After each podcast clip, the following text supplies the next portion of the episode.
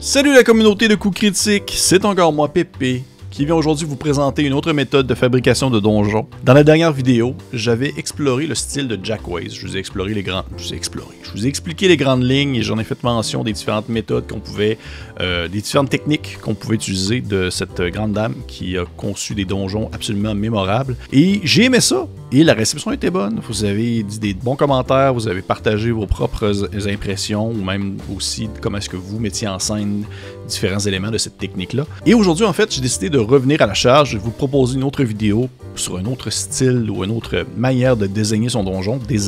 Désigner, désigner, désigner, je déteste ça concevoir. Comment concevoir votre donjon? Et euh, cette fois-ci, alors que Jack Waze, c'était très technique, on va aller dans quelque chose de un peu plus simple. Quelque chose que vous avez peut-être déjà fait vous-même à la maison, que peut-être que vous faites présentement, euh, sans nécessairement le savoir, ou peut-être même que vous le savez et vous vous en foutez de mettre une étiquette sur un terme ou sur un concept, et c'est absolument, absolument bien correct.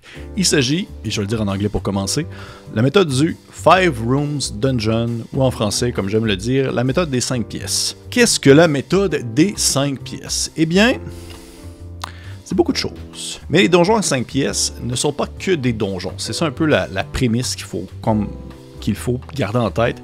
C'est oui, euh, la possibilité d'utiliser la méthode des 5 pièces, des cinq pièces pour créer en fait un donjon, mais c'est une technique qui peut être transposée à d'autres manières de faire afin de concevoir une histoire, de créer euh, une intrigue, même à la limite une chase, une poursuite entre des personnages ou, euh, ou un déroulement d'une situation précise. C'est plus un cadre à respecter. Cinq choses à faire, qui est comme un peu le chiffre magique en quelque sorte. Et je vais peut-être faire une autre vidéo une autre fois sur un autre sujet qui reprend ce concept-là, des cinq rooms, mais qui l'adapte plutôt à les cinq parties d'une intrigue, par exemple. Mais pour aujourd'hui, ah, on va s'attarder au donjon des à 5 pièces ou la méthode des 5 pièces, le Five Room Dungeon, qui est un modèle de construire, qui permet de construire en fait un donjon rapidement, en 5 étapes simples, et que c'est une juste le fait d'avoir pensé à ça, et d'avoir conçu selon cette méthode-là, selon les manières de faire, ça permet d'avoir tout de même un endroit qui demeure assez complet, qui peut remplir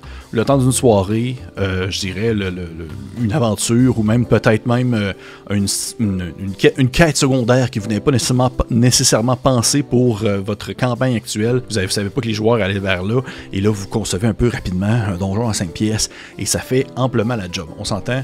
5 pièces, ça va pas vous faire faire une campagne complète qui va durer comme des années à venir, euh, à la manière de genre, euh, je sais pas, d'une grande, d'une grande euh, fresque épique d'un jeu de rôle quelconque. Mais on s'entend, c'est pour pouvoir offrir quelque chose de rapide, de court, mais quand même efficace et complet. Qui dit 5 pièces dit 5 types de pièces. Et là, c'est là où est-ce que dans le fond, il y a en quelque sorte, c'est les cinq facteurs à prendre en considération pour pouvoir, dans le fond, les, cinq types de pièces que les joueurs peuvent explorer. Et ensuite, on va voir la configuration des dites pièces afin de, découvrir les différentes possibilités de, création. Donc, vous allez voir, apparaître à côté de moi. Merci aux personnes qui font le montage, d'ailleurs, c'est super apprécié, je vous aime d'amour. Les cinq choses. Les cinq, en fait, éléments à prendre en considération. Le premier étant l'entrée. L'entrée qui a généralement un gardien ou une difficulté ou quelque chose. Il y a une raison pour laquelle le donjon n'a pas nécessairement été pillé euh, auparavant, pourquoi les personnages sont là présentement. Ça peut être un défi, ça peut être un ennemi, ça peut être euh, la justification en fait de l'emplacement, pourquoi est-ce que genre la grotte est super pas trouvable.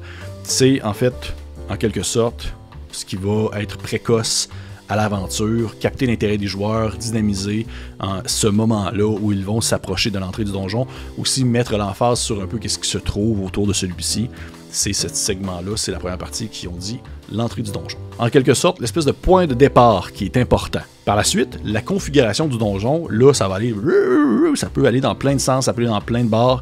Il va y avoir tout de même, on va dire, les quatre types d'autres pièces qu'on va s'y trouver, mais ça vous n'avez pas besoin, dans le fond, de, de faire suivre le 1, le 2, le 3, le 4, le 5. Ça peut être le 1, 3, 2, 4, 5, 1, 4, 3, 2, 5. Bref, le, le, le 1 étant bien sûr l'entrée et le 5, ben, vous pouvez vous l'imaginer, je vais le mentionner tout à l'heure, mais c'est en quelque sorte la récompense. Deuxième type de pièce, c'est le puzzle ou le défi ou un défi quelconque euh, plus narratif, bref, autre chose que du combat. Les personnages sont euh, tout de même assez, euh, on va dire, ils sont là, ils ont rentré dans le donjon, ils se promènent, ils font des choses. Mais là, c'est le temps de leur mettre, dans le fond, une petite épreuve qui ne peut pas être résolue via un combat, qui peut pas, dans le fond, être euh, une, épreuve de force où vous devez tout simplement lancer des dés puis dire, OK, ben j'ai tué le monstre. Ça permet de briser un peu l'action, ça permet aussi de, tout de même, tout en gardant un certain rythme, mais ça permet de montrer que les joueurs, les joueurs ne sont pas seulement un paquet euh, de, de, caractéristiques, de statistiques qui ne fait qu'avancer et, euh, dans le fond, taper dans des choses pour finalement accomplir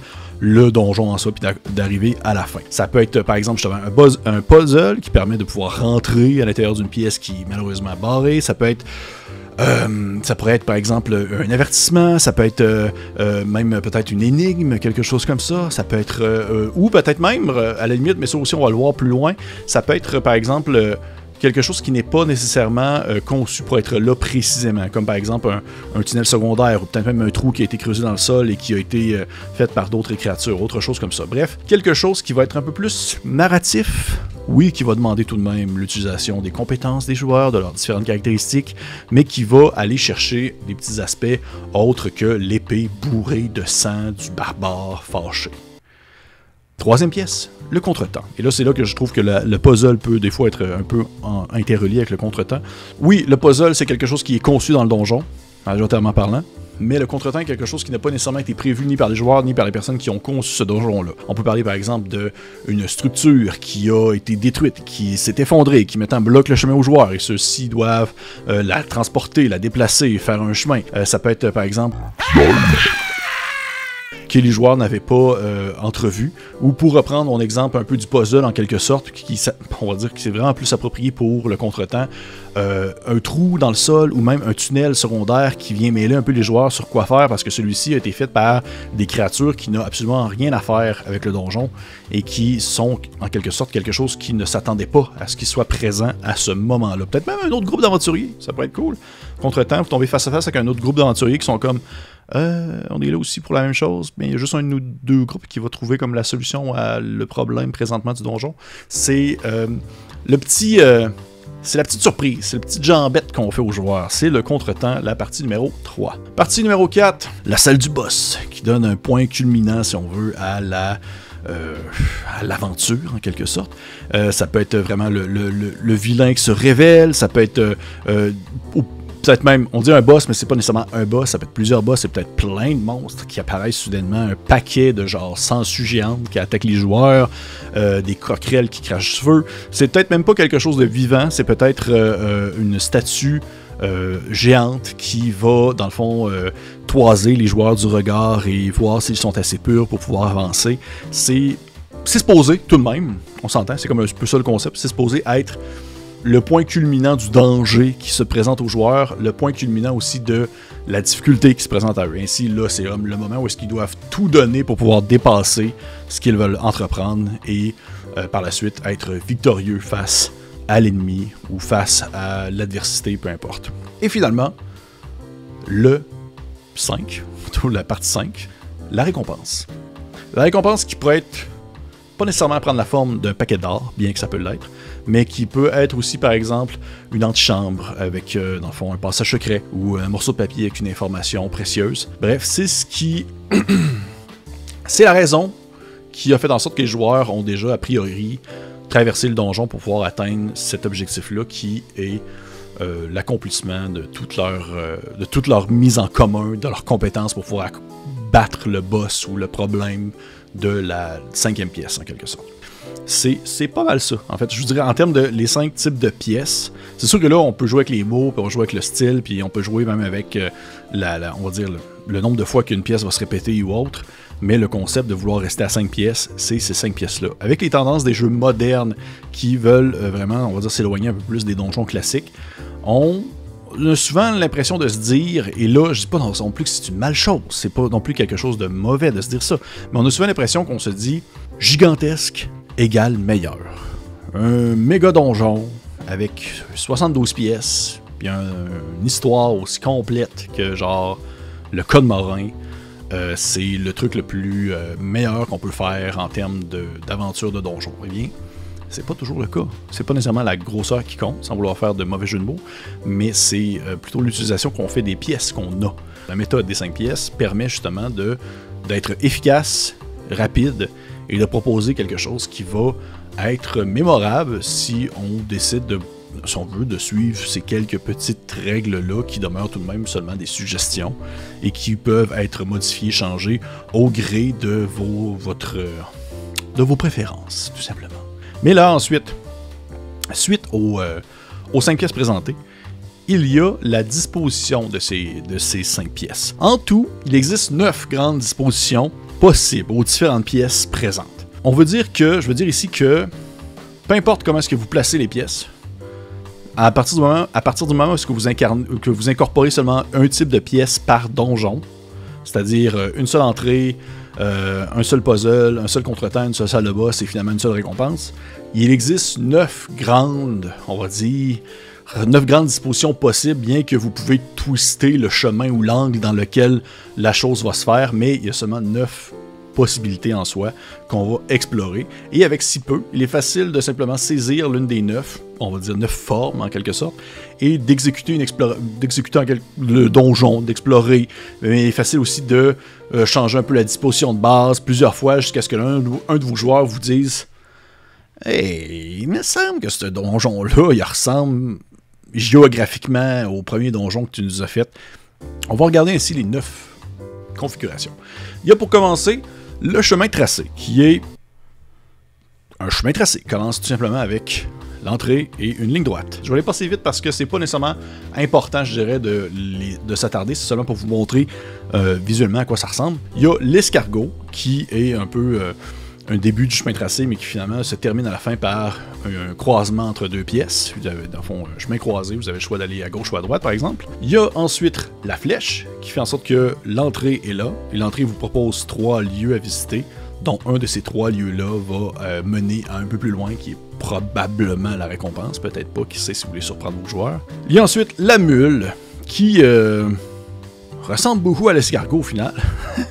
ressemble beaucoup à l'escargot, on s'entend, mais qui va mettre euh, l'entrée, pas nécessairement à une extrémité, mais plutôt au centre euh, du donjon en soi, et pouvant ainsi offrir différentes options d'exploration vers l'avant ou vers l'arrière, en ayant bien sûr un endroit où il y a un segment qui se sépare en deux. Il y a ensuite la patte. La patte qui, euh, une de mes préférées que j'aime beaucoup, qui est tout simplement l'entrée du donjon, une pièce, a ensuite trois possibilités d'avancement. Donc, une va être un puzzle, l'autre va être la récompense et l'autre va être le boss. Et rendu là, dites-vous pas que c'est coincé là. Le boss, il peut comme sortir de sa zone puis aller ailleurs. C'est simplement pour vous donner une idée. Nous avons ensuite, bien sûr, l'avant d'état, qui est un peu la forme d'un V, où euh, ça va commencer direct en partant. directement en commençant, il y a un segment qui se divise en deux, et vous pouvez choisir de la gauche ou à droite. La croix, qui a le classique euh, un chemin en haut, chemin en bas, gauche-droite, et euh, l'entrée vraiment au cœur, au, centre du donjon. Il y a l'élan, qui est un genre d'orignal. non, c'est pas vrai.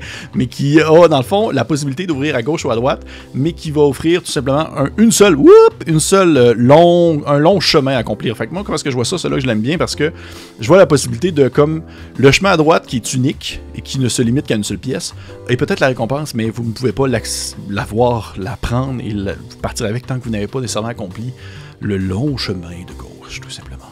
Et finalement, la dernière, la 9, qui est la fourche, qui est euh, euh, une autre que j'apprécie beaucoup, où euh, vous commencez, vous avez une pièce, et ensuite vous avez deux segments qui scindent en deux, et une va vers une pièce unique alors que l'autre permet d'aller à deux pièces plus loin tout simplement. Ça demeure que c'est les neuf manières de configurer votre donjon.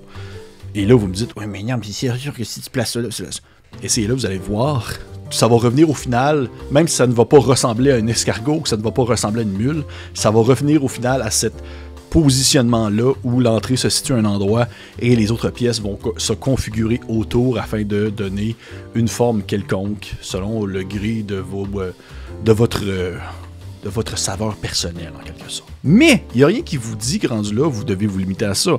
C'est sûr qu'on s'entend que les règles ça existe, c'est pas être brisé, dans le sens que il est possible euh, de peut-être inclure une sixième pièce qui soit comme une pièce comme cachée qui euh, est ouverte via euh, euh, que ce soit la, pièce du puzzle ou la pièce de quelque chose d'autre. Une, pièce qui est secrète et qui fait en sorte que les joueurs vont vraiment faire le saut parce que les autres ils sont habitués que les petits donjons à 5 pièces ils en font quand même assez souvent, mais ils commencent à connaître un peu, on va dire, la formule et finalement, hop, surprise, une sixième pièce. Rendu là, c'est à vous de voir qu'est-ce que vous voulez mettre afin de pouvoir rendre le tout un peu plus euh, donnez votre savoir personnel à vos aventures afin de surprendre vos joueurs et peut-être même de vous surprendre vous-même par le, par, le, par le même fait. Donc il y a les 9 formes de donjons, plus les 5 types de pièces. On fusionne ça ensemble et ça offre des belles possibilités créatives. Là, je vais vous donner un seul exemple. Vous allez voir ici, ça apparaît. C'est la chambre funéraire des géants de High Level Game, qui est un, un, site internet qui ont déjà abordé le concept des 5 pièces de donjon assez souvent. L'exemple qui est donné, ce qui est intéressant, c'est que eux, ils l'ont écrit, mais ils l'ont pas nécessairement mis en visuel. L'exemple est là, mais ils n'ont pas dit dans le fond ça prenait quelle forme. Donc, je me suis moi-même occupé à faire comme ah ben, je vais prendre tel type de forme de donjon à 5 pièces, puis ça va être ça. Fait que là, vous voyez que ici, si vous voyez bien, j'ai pris la forme de la fourche, qui est comme le numéro 9, le dernier que j'ai abordé. Ça commence ainsi. Le E, qui est l'entrée, c'est un, un, étang euh, froid, presque congelé, je peut-être que gelé même, euh, sur le dessus d'une montagne, dans un endroit où il n'y a rien d'autre que la neige.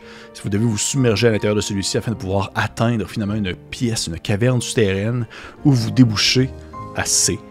C qui est le contretemps, qui est en fait ici euh, une gigantesque une gigantesque pièce, ou plutôt euh, des portes qui ont comme été, euh, euh, qui ont été fusionnées un peu avec la pierre, avec le temps, et qui, par la vieillesse de l'endroit, a créé, dans le fond, des, des, débris et même presque un éboulement qui a causé un, blocage qui fait en sorte que vous ne pouvez pas avancer. Fait que là, c'est rendu le classique.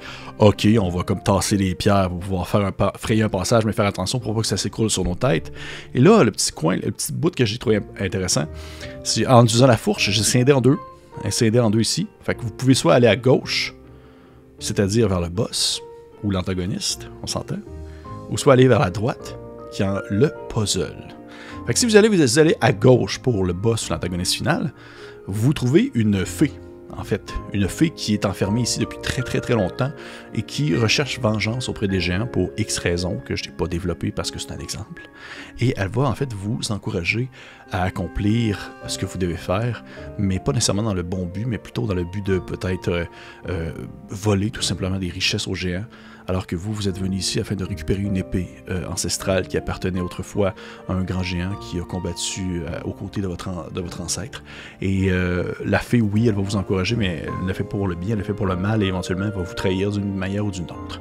Vous voyez ici la twist, c'est que j'ai pas nécessairement incorporé un boss qui va immédiatement attaquer les joueurs, mais bien plutôt quelqu'un de mauvais, quelqu'un de méchant qui veut du pas bon, mais qui va aider les joueurs, peut-être au début, peut-être même les corrompre autre chose, dans le but d'accomplir son, son objectif qui est péjoratif au final.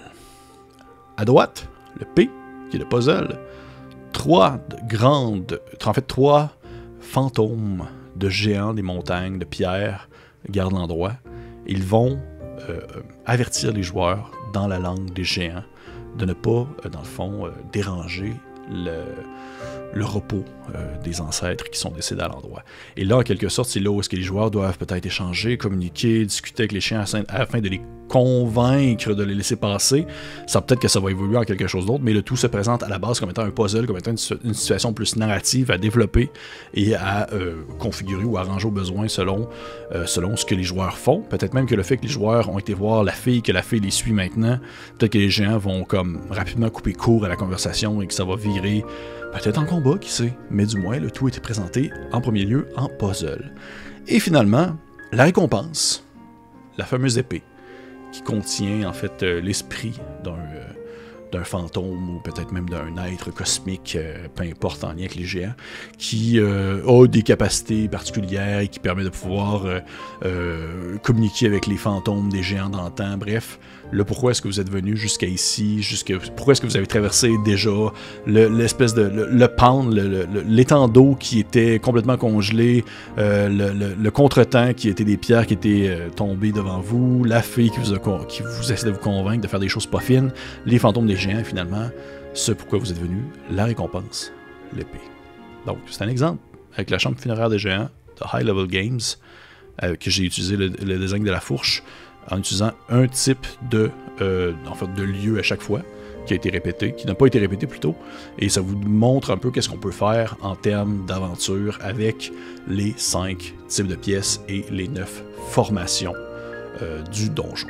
Aussi simple que cela. Vous voyez que c'est vraiment pas, on n'est pas dans le Jackways, que c'était un peu plus complexe, ça demeure très de base, mais tout de même très efficace. Parce que, comme on le dit, c'est pas parce que quelque chose est gigantesque que c'est meilleur. Donc pourquoi Pourquoi les Five Rooms Dungeon? Pourquoi les, donjons à 5 pièces? Parce que ça peut se placer n'importe où. Du fait que c'est 5 pièces, que c'est plutôt petit et qu'il y a plein de manières de configurer ça, ça peut aller n'importe où. C'est court, c'est rapide à faire. C'est facile aussi à changer au besoin, à modifier, à rajouter sa petite touche personnelle. C'est euh, aussi facile aussi à, dans le fond, à créer un effet de, de grosseur, dans le sens que peut-être que le fait que vous complétez un, donjon 5 pièces, ça va peut-être mener à un autre donjon 5 pièces. Peut-être même que la récompense ouvre une porte ou peut-être même un endroit qui vous lance dans une autre aventure qui, oui, demeure séparée, parce que dans la conception de vouloir créer un donjon 5 pièces n'est pas la même chose, mais qui est une extension, ainsi pour dire, du premier donjon, créant une toute nouvelle aventure avec des toutes nouvelles possibilités. Hey! Hein? J'espère que vous avez aimé ça.